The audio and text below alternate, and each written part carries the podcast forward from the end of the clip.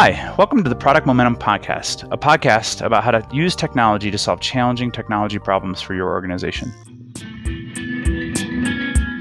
Well, hey, Sean, how's it going? It's going good, Paul. Excellent. So, we just talked to Christopher O'Donnell. That was a fantastic conversation. Product leader at HubSpot. Brilliant mind. And I think the thing that I'm most impressed by is the level of trust that you're going to hear in this conversation coming up. I mean, he just like ripped the covers off and showed us everything. It's amazing. I think the way that you build trust in organization is a lot of the same way that you build trust in the products that you're shipping. And I think it starts from the top down. And as a leader in an organization, you're not going to get to a more genuine perspective than the conversation we're about to have with Christopher. So let's get after it. Let's get after it, man. Well, welcome to the show, everybody. Today we're excited to be joined by Christopher O'Donnell. He's the Chief Product Officer at HubSpot, where he drives product management, design, and user experience for HubSpot's suite of products. Prior to this role, Christopher led the product team building the HubSpot CRM and HubSpot Sales Pro. Upon joining HubSpot, Christopher led the rewrite of HubSpot marketing product, culminating in HubSpot Contacts and the release of HubSpot 3 in 2012.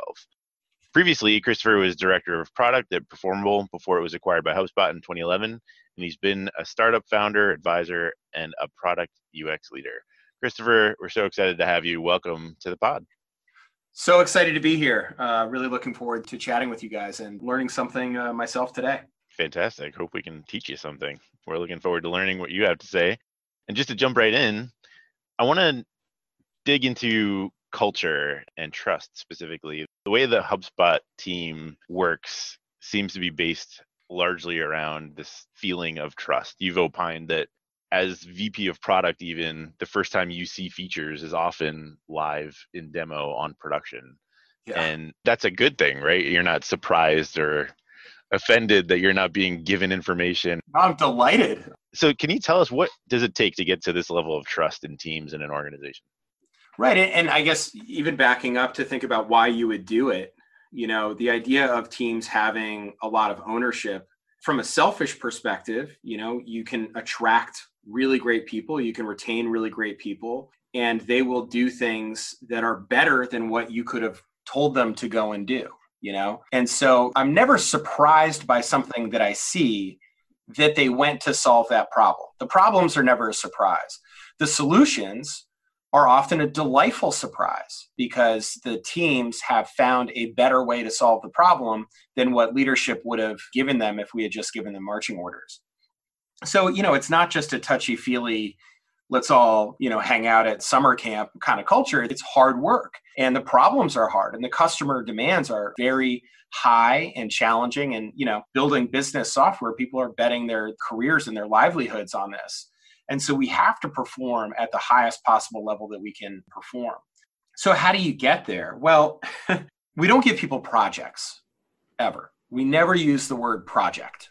We give people products and they get to work in small teams on those products with very clearly defined goals and guardrails for those products. And they get to work on those together for a couple of years, a few years and really own the successes and failures along the way. And it just changes the whole experience of building something when you really have that level of investment. And again, selfishly, people stick around and you know really great people kind of hear about that and they come knocking on the door and they say is this real do you really ship to production a thousand times a day oh yeah actually we do and only uh, shipping more and more as we get bigger and bigger so you know it really comes down to giving people products as opposed to projects with clear goals and guardrails. And even better than giving them products, you know, what we're moving toward is giving them problems. And if the right way to solve that problem is to kill the product that you own, which we've seen some very brave product managers do in the past, then you should do that. If you are the product director running SEO optimization tools for marketers, and you own a keyword optimization tool, and that's just not the way the world works anymore, you should kill it. and you should build the solution that the world needs. And th- that's a real example. And we saw somebody, you know, have the bravery on our team. Angela DeFranco was brave enough to actually make that call and defend that call at the highest levels. And she was right. You know, she was right to do it. So, you know, again, it's the old Steve Jobs thing. You don't want to hire people and tell them what to do. You want to hire amazing people and have them come show you the path forward and give you ideas and solutions that you never would have thought of in leadership. And on a good day, we actually uh, can pull some of that off. I love that. Paul, you probably see me chomping at the bit over here. Um, I have, yes. We we've touted the product versus project mindset for years, and I love this shift into problems as a strategic direction for every product team. The late Stephen R. Covey had a quote that I'm going to read out loud here. You can buy a person's hand, but you can't buy his heart. His heart is where his enthusiasm, his loyalty is. You can buy his back, but you can't buy his brain. That's where his creativity is, his ingenuity, and his resourcefulness. And I think, you know, that is at the fundamental human level, this difference between extrinsic motivation and intrinsic motivation. Yeah, people show up for their job because they got to get paid and they got to get a fair wage for the work that they're doing and the knowledge that they bring to the table and all the experience that they've that they've accumulated. That's a necessary thing. But if that's why they're showing up to work, you're going to get a crappy product at the end of the day. You got to hire their hearts. And the way you hire their hearts and their minds is by showing them the problems that they can take their creativity and go solve. I love where you're taking that. I love that quote. The one that we sort of similar that we show internally and when we talk about our culture, there's this French aviator and writer who wrote The Little Prince and I don't speak French, and so I'm not going to say his name right, but Antoine de Saint Exupéry or, or something. And he said, if you wish to build a ship, do not divide the men into teams and send them to the forest to cut wood. Instead, teach them to long for the vast and endless sea. Hmm. And so that's absolutely it. You totally nailed it. You know, in terms of organizational design and promotion criteria and culture, we very actively are tuning for intrinsic motivation you know i have a spreadsheet actually now of all of the different behaviors that we want to reward all of the different ways that we can reward that behavior and does it enforce an intrinsic mindset or an extrinsic mindset. For my part i have a fancy title and stuff but i'm not a big believer in title promotions. Yeah. If it were totally up to me and i could start from scratch everybody on our team would just have the title product. Because it really doesn't matter. If you're an apm on our team you own problems.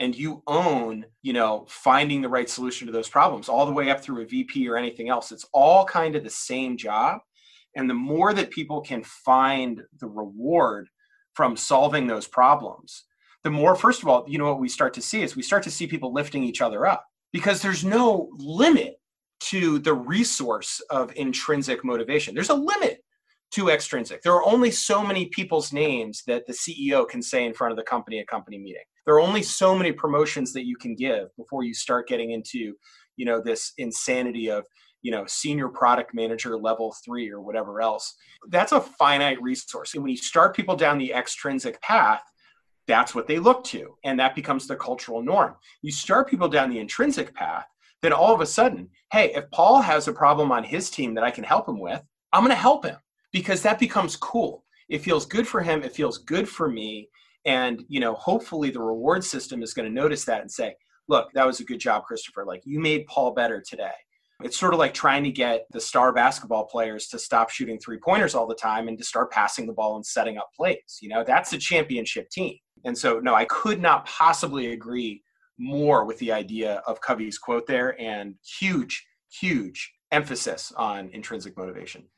So this is a great segue into a mainstay, a mainsail concept that you've talked about at length on the blog and others have talked about on the blog. Mainsail is something that HubSpot has sort of adopted. It's an analogy based on what I think you said is based loosely or tightly on Maslow's hierarchy of needs, right? Yes. Is it a measure, a set of metrics on product or process or a combination of both? How does Mainsail influence this culture of trust that we started to pull the thread on?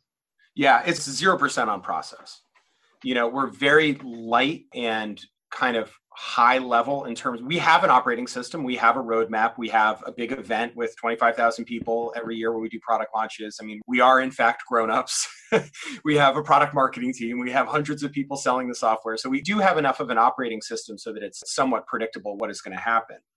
But we don't really reward process excellence very much at all and you know what you get out of that the last the last demo that we did and we'll talk about mainsail but the, we do a monthly demo called science fair which i'm sure we'll talk about. But the last science fair that we had was just a few days ago. And we do you know post science fair nps on this stuff. It was rated a 97 brian halligan our ceo got on to a company-wide call that happened to be right after the science fair, and he was shaken, you know, and he said, What we just saw at the science fair was effing ridiculous. And you know, that took process and we do dry runs and we schedule it and we have a roadmap for them and, and all the rest of it. But it's much more about do the teams have the impact for customers and can we celebrate that? and that demo was actually effing ridiculous and we saw you know some big banner launches that'll come at some point and we saw those in the first 15 minutes and then there was 45 additional minutes of stuff where we are just like falling out of our chairs. And it was kind of funny the team decided to do a drake themed presentation. So it was over zoom. So all the product managers presented from different parts of drake's house and all the business cases were sort of you know using drake and all, all the rest of it. So there's an enormous amount of creativity for them to deliver within that. However, the creativity comes from the constraints.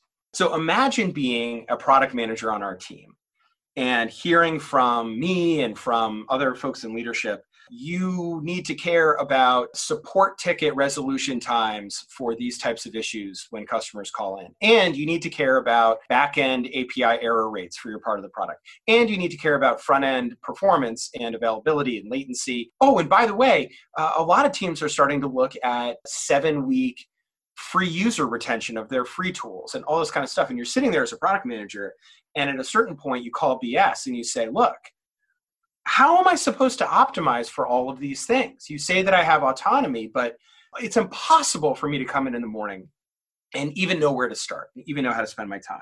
And that that would be fair pushback. And that was the pushback we had, you know, say 2 3 years ago where the fully ad hoc goals and guardrails kind of process started to break. I mean, we have 80 or 90 frontline product managers now. So we need enough of a playbook so that people know kind of what to work on.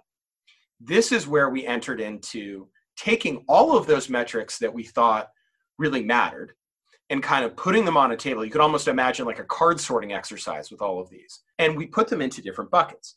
Oh, okay, here's one. It's a performance. Front end availability and latency and that level of the user experience, that's a bucket. Okay, and then there's usability and supportability of the product. And that's CSAT and task completion rates and usability bugs that come in from support. Okay, that's a bucket. So we came up with these buckets. And then what we noticed was that they absolutely go in order of importance. So just like Maslow's hierarchy of needs, you know, you're not going to focus on self-actualization if you don't have a roof over your head. You're not going to focus on having a family if you have no food source, right? So these things actually do come in order. And it is like a law of nature that these things come in order. And so it's very easy to remember. And it has the benefit, always good in a leadership message, of being totally true. And so we built this hierarchy of needs that we call the mainsail. The bottom is security. Because if you have a security issue with something you're working on, you do not do anything else. That's very clear, right? Above that is all the back end stuff, which we call collectively infrastructure and reliability. Then you get into the front end infrastructure and performance. Then you start to get into the more qualitative stuff, which we try to quantify, but is more qualitative around usability. And then there's kind of a line above which you're doing the stuff that product teams and product managers usually think about, which is like feature value and then growth. So, you know, feature value has been something we've been good at, I think, for a long time. You know, product managers come in, we talk to customers, we have a million ways that we get input, we try to make some good decisions, we try to, you know, have a great level of usability, and then we build features into the product, customers are happy.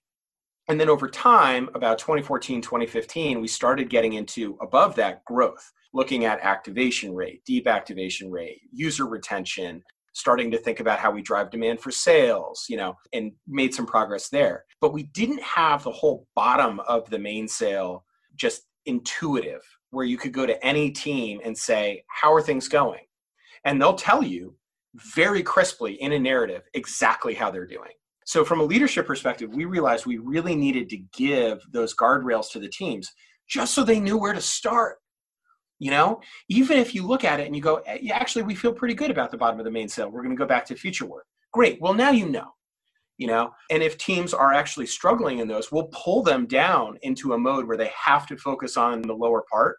And that's not a punishment. That's sort of like hey we're going to give you air cover to really get the stuff right. And we've seen you know user nps really respond as a result of this and our own confidence in the product it has been absolutely game changing there's a whole bunch of things to pull on there. I don't even know where to start. So, first of all, it's clear to me you guys have a mantra around goals and guardrails, Right. which I think is a fantastic mantra that's autonomy supportive. Like, Right. you know, we have these best practices, not processes. That's another thing I heard, right? So we have a playbook, but it's not a process, which keeps the mindset that things are not fixed. Like we're always here to adapt and learn. So I love that. And then lastly, you talked about, I'm going to put this quote out there and I'll make sure that it gets touted in the blog sphere. Creativity comes from the constraints. Yeah. So creativity comes from the constraints, the guardrails, so to speak, and the goals. Like those are essentially your constraints. And I have this belief that sounds very similar that objective prioritization is impossible. Right. What you have to do is put the guardrails and the frameworks in place so that people can make decisions at the ground level. So I'd love to hear maybe a little more about the guardrails and how you manage that distinction. It's a great distinction.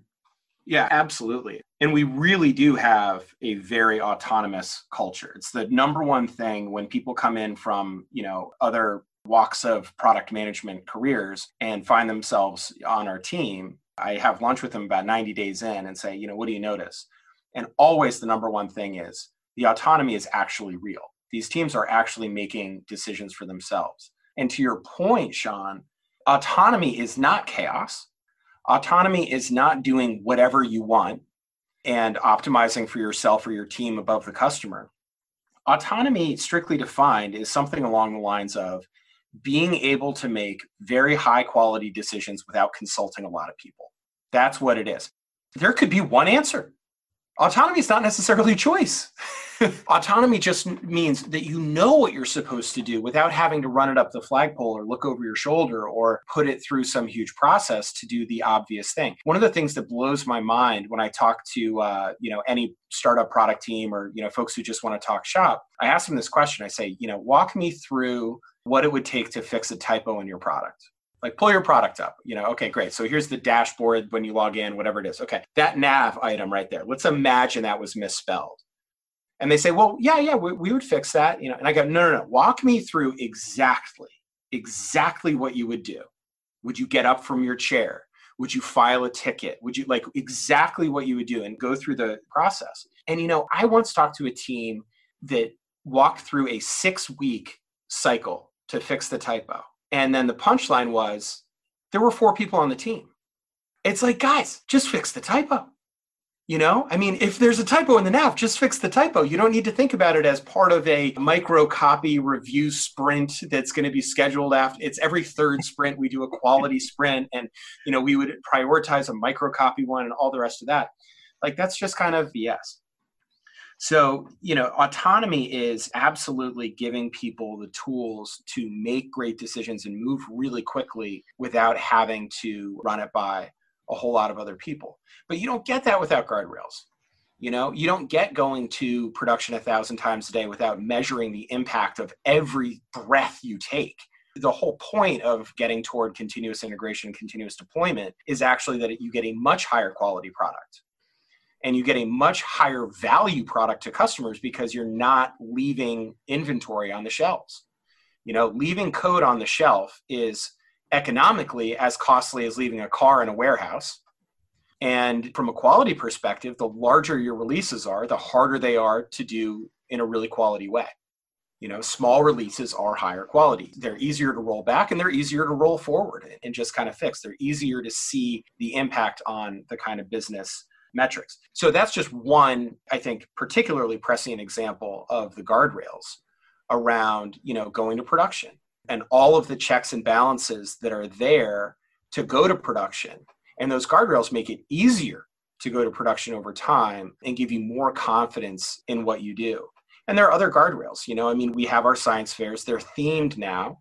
And so, you know, you definitely need to be showing up and, and you know, presenting amazing stuff at science fair. You need to have a perspective on net promoter score and how you fit into that you need to have a strategic mindset and be able to tell a story that connects from something our CEO would say on the news about what we're doing as a business all the way down to you know one of 10 deploys that your team is going to do that day like those kinds of guardrails are kind of non-negotiable but you can see they're actually in service of doing a great job and not having to come run those decisions by me.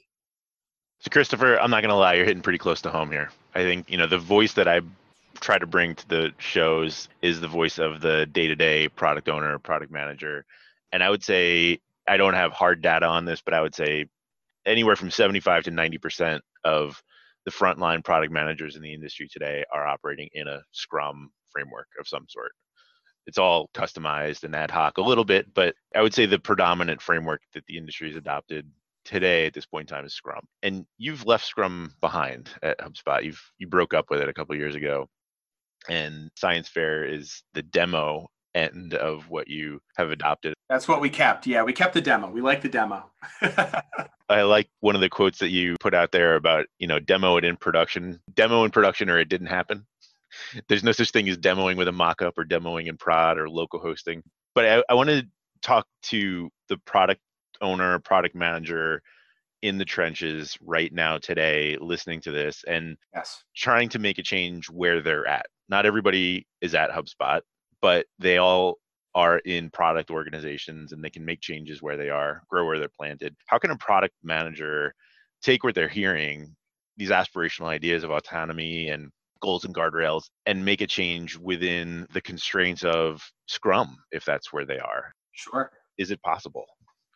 Oh, absolutely. I mean, look, here's the mantra process should address the problems that you have in making things. And we all have different problems. The way that we build incrementally in small betas, hand to hand with customers. I mean, we're very close friends with our customers. My wife's company runs their business on HubSpot. All my friends with startups are running their businesses on HubSpot. You know, we're able to work in a way that we couldn't if we were working for Elon Musk at SpaceX. You know, so understanding the constraints that you have and adapting your process to address the real problems you have, that's the mantra. And there's nothing wrong with Scrum per se, in my view. There's nothing wrong with it at all. In fact, the reason it's so popular, I would argue, is a great one and I'm not the world Scrum expert, but I have run religious Scrum, absolutely, like really detailed user stories, acceptance criteria, all this kind of stuff. And it has helped actually. I see Scrum solving two huge problems. One is not being able to get to production and getting in front of customers. The second is getting hassled by everybody else at your company. Those are real problems.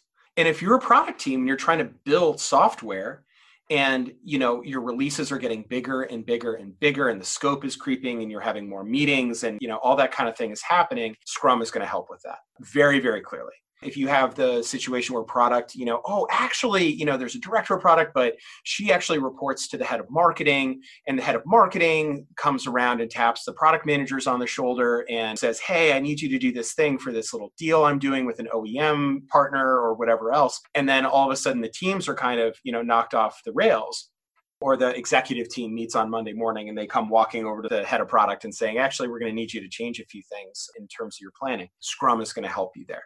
It's going to help you enormously. And by the way, from my limited experience, those are the two most common problems that software teams have. And so, you know, you're 80% of the way there or 90% of the way there just by having the protection to actually ship and get it in front of customers and be able to sit down and have a conversation about how you think it went. Scrum is great. Scrum is actually great. And so, to your question, taking inventory of the problems you have. If you're using Scrum, take a look at why you're using it. It may be that you're working with really senior engineers that are subject matter experts in what you're working on, and they actually don't like Scrum and they don't like the process and all this kind of stuff. They want to be left alone, but they have a hard time getting to production because they kind of go down rabbit holes. Well, okay, then evaluate is Scrum the best way to keep the rabbit holing from happening? It might be. It's a good way, it's a very good way, but there may be other ways. Like for us, the idea of having protection from the rest of the company in terms of thrash. We solve that in other ways and we have an enormous investment in that. And we have a huge operating system that probably feels heavier weight outside of our teams than on our teams. Because the problem is much more a communication to the rest of the company than hey this team that happens to be sitting in this part of the office that happens to be working on this part of the product needs to be told what to do oh, actually, they're fine. and they're getting to production three or four times a day and they're moving NPS on their product. And so they kind of should just get left alone. But I need to find a way for the work that they're doing to get in front of the head of sales, to get in front of the founders, so that there's confidence. And that's where the science fair piece ended up being pretty magical because showing consistent progress, we learned, was the best way to build trust with the company and solve that problem so we didn't need Scrum to solve the problem. And in a very product manager kind of mindset way, we're kind of going at the root. Why do you need scrum why are they uh, changing priorities? And you get kind of back to the bottom of it and you have to take inventory of you know do you have a shared vision as a company? Does the product team have trust with the founders? Is there skepticism? Is there cynicism?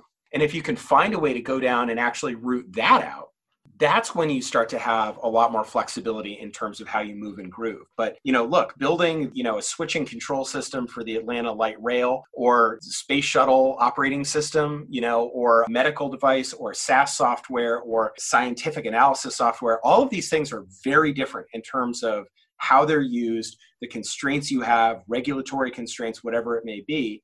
And while there is no one size fits all, I don't look down at Scrum at all. And I think that it solves a lot of problems. Interestingly, the typo example I used, this was a shop that was religiously running Scrum because they had come from these big shops where that made a lot of sense. And it's four of them sitting together. And, you know, they'd be better off just spending half their time on the phone with customers and trying things in little betas and seeing where it went and writing it up on an internal wiki. Like that probably would have solved the problems that they really had. Their problems were not getting into production. Their problems were like really finding early stage product market fit. And, you know, Scrum wasn't going to solve that for them. I love how pragmatic that is. So you just tied the strategic and the tactical together in this notion of you don't need to die on the hill of process just because it's what everybody else is doing. You can make decisions. And really, I think what I heard you say is you don't just ask what to do next, you ask why you're doing it next. And right. when you can answer what problem am I trying to solve, then you can apply whatever process. You can take the tool out of your toolbox that you need to use and not just default to a hammer because everything looks like a nail. That's right. I found out, you know, that little pocketed teams were running Scrum and great, you know. And I said, well, how are they doing? Oh, they're good. Cool. They happy? Yeah, they're happy. They just, you know, a few of the senior folks have used it in the past and they kind of like it and it's fitting in. Okay. And can they tell a really clear story of what they're doing and how it fits into what the company's doing? And do they know customers by name? And do they know what their titles are and how they get promotions and what they don't like about their job? Are they thinking about how to get them out of the office an hour earlier to go to their kids soccer game? Yeah they're thinking about all that stuff. Great enjoy your sprint you know? See you at demo day. I hope you have a great retro. Like that's awesome. And then there are other teams where people just say look this is an infrastructure thing. I mean we have i don't know 20% of our team that has zero product managers. And they're super super high performing. It's our infrastructure team. And they solve that problem a very different way. You know, they are responsible for all of our platform as a service, our build and deploy, you know, all of our front end infrastructure, you know, static bundling, all that kind of stuff.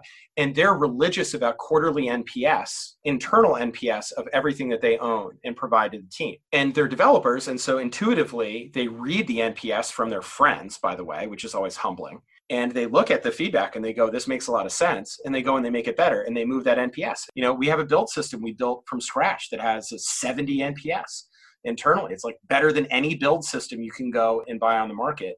Zero product managers involved. So absolutely no one size fits all and you know just being close to the customer and close to the problem tends to work out. All right so i'm going to twist your words a little bit make sure i understand this for the audience. So scrum is basically a set of guardrails Absolutely. Gives us some shared language It's better than working in complete chaos. Gives us protection from the thrashing, misguided priority schemes. But it's just a tool set. And if it works, you use it. It's all about what works. Absolutely right. Yep. Also, I want to pull on something else you said because it leads into another subject that I'm interested in hearing more about. You asked an incredible question to your teams. Do they know their customers by name and how they're going to help them get their kids to their soccer game on time, right? Yeah. out of their way right? That's the key thing we always find like most people don't especially in the business world they don't come to a piece of software because they just want to use a piece of software. They come because they want to solve a problem and get on to the next thing. I think we sometimes lose sight of that as product leaders like that is our job is to get out of their way. And this is a function of empathy.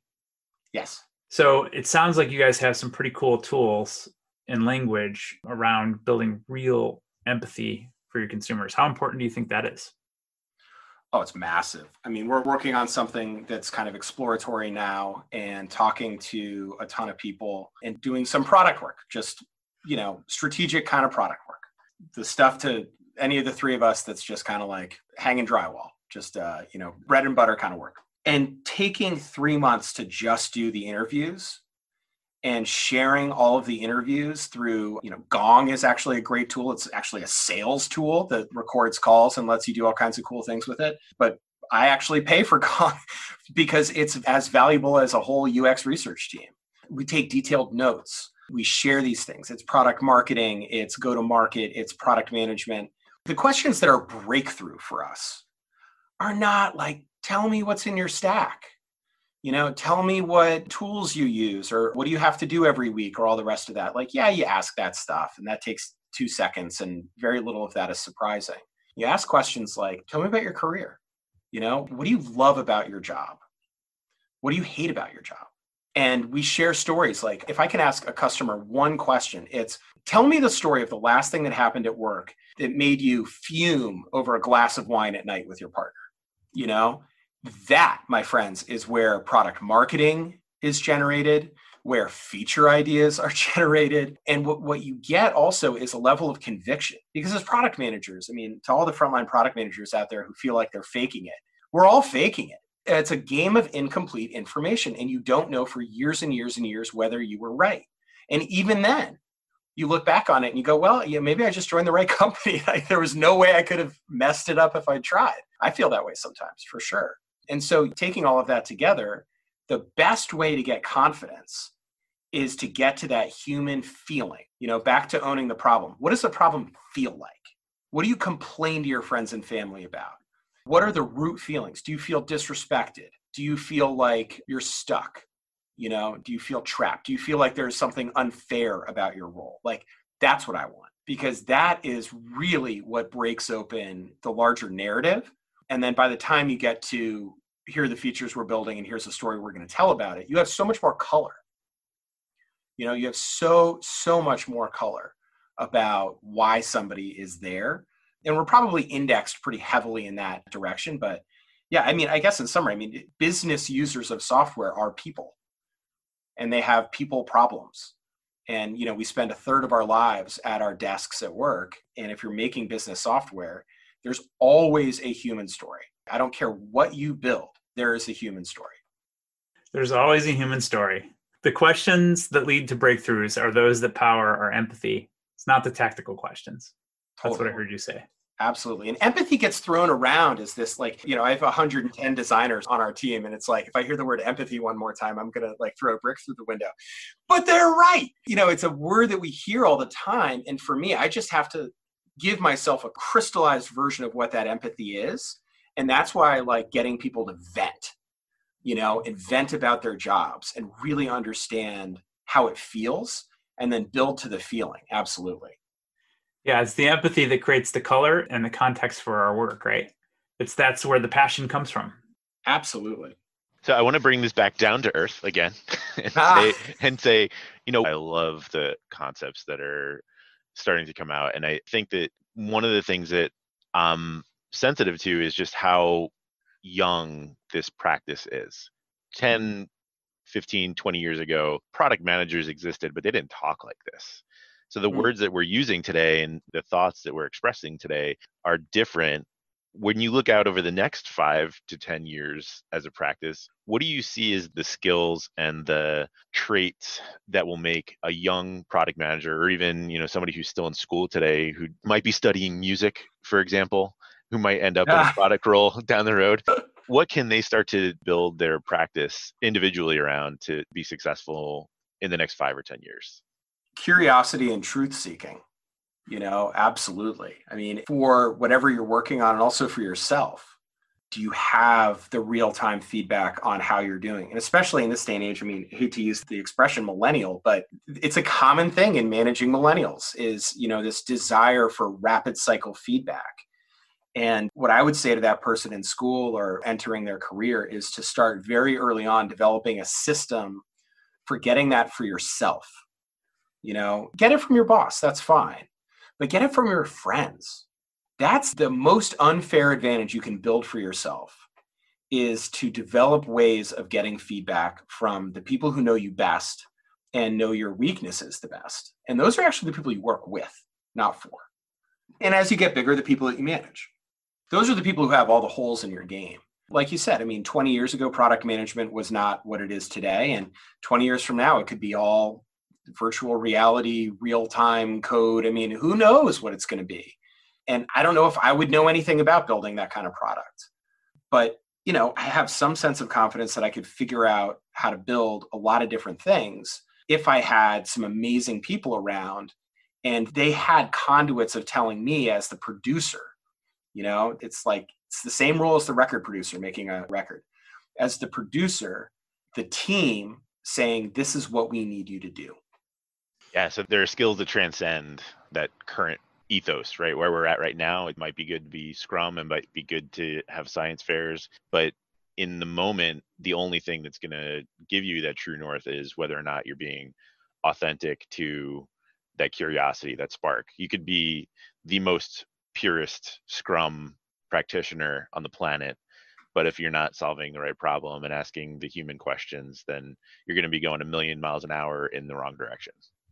Right. Or you could fall into a situation where you're running Scrum and it's working great and you learn how to do that. And that's all you need to learn how to do to be you know, really effective, you know, member of that team. We could say to this next generation, you know, learn just general business, you know, just business acumen in general. So you understand who the people are in the building that you're working in and how your company makes money and how the whole thing fits together. We could say learn design you know, and user experience. That's a very reasonable thing. We could say become analytical, learn SQL, poke at data, ask questions, become proficient in that side of the world. We could say learn enough coding to be dangerous, learn how the web works. HTTP and web services, client server, and the whole kind of Roy Fielding PhD. Like, go read that and understand how the web works. Like, all of those things will help you, absolutely. But they're not going to add up to be a guarantee that you're going to succeed in a role to me, success in a role is an engineering team being really excited and making a lot of progress and being proud of what they do. You know, that is success. I say to every, whether you're an APM all the way up to a VP, I say, if the engineers lose faith, there is nothing I can do for you. I can think you are God's gift to product management. And if none of the teams are excited to work with you and don't feel like you're adding a ton of service based value to them and their creativity, you're done. I've said this to my best friends, you know, and meanwhile, I could have the biggest impeachment or complaint for a product manager go to their team, and the team say, and the tech lead says, Look, we're doing great. He or she is giving us everything we need, every question we have. We get primary source information. They're doing great. Then I'm wrong. So, yeah, no, that's definitely what it boils down to for me is the, the interpersonal effectiveness, the growth mindset, back to Sean's point about the intrinsic motivation. Like, double down on that, and you kind of can't go wrong whatever you work on. Outstanding. All right. For the sake of time, we have a couple questions that we always wrap up with. Nice. Uh, one, because you haven't answered it yet. Sometimes it just comes out in the course of us asking questions. How do you define innovation? What is an innovation? Ah, what is an innovation? I think it's one of two things. It's either solving a problem that hasn't been solved. It would be hard to argue that that isn't innovative, or solving a problem in a very different way you know a substantively different approach that has its own benefits. In the innovator's dilemma for example that's really what they're talking about is missing the opportunity to solve the same problem but in a very different way. And all of the economic reasons why as managers we get wrapped around the axle and can't do that. I'm a huge fan of blue ocean strategy by the way. I think that's as good a framework for a product manager as anything. You know and the example i would use for innovation is Cirque du Soleil innovating on the circus in almost a Monty Python esque way when you think about it, not knowing how successful it is and what a great experience it is. But if you just hear about, you know, Cirque du Soleil, it's like, okay, we're going to do a new kind of circus. Yeah, okay. So it'll have animals? No, no animals. Okay. So it'll have like lots of danger? Well, not really. Okay. So it'll have like lots of clowns and humor and no, it's not going to have that uh, okay, but we're going to sell concessions, you know, in the stands and make our money that way. Nope, nope, nope, nope, nope. If you describe Cirque du Soleil, it doesn't make any sense. But it solved that same problem in a radically different way, introduced music and art and culture and high ticket prices and fewer venues and all these kinds of things. That's a great blue ocean example. And to me, solving that problem in a very different way is probably the most common and applicable definition of innovation. Well, Christopher, I didn't think that we'd get to Cirque du Soleil in our conversation. this has been a journey of an interview. I, I have so enjoyed our time together. Thank you so much for taking the time today and sharing your experience, your wisdom. I certainly learned a bunch. Thanks again. This has been great. Really appreciate it. Paul and Sean, thank you so much for uh, inviting me on and uh, hope to do this again. Absolutely. Right, thank you. Cheers. Cheers. Well, that's it for today. In line with our goals of transparency and listening, we really want to hear from you. Sean and I are committed to reading every piece of feedback that we get, so please leave a comment or a rating wherever you're listening to this podcast. Not only does it help us continue to improve, but it also helps the show climb up the rankings so that we can help other listeners move, touch, and inspire the world just like you're doing. Thanks, everyone. We'll see you next episode.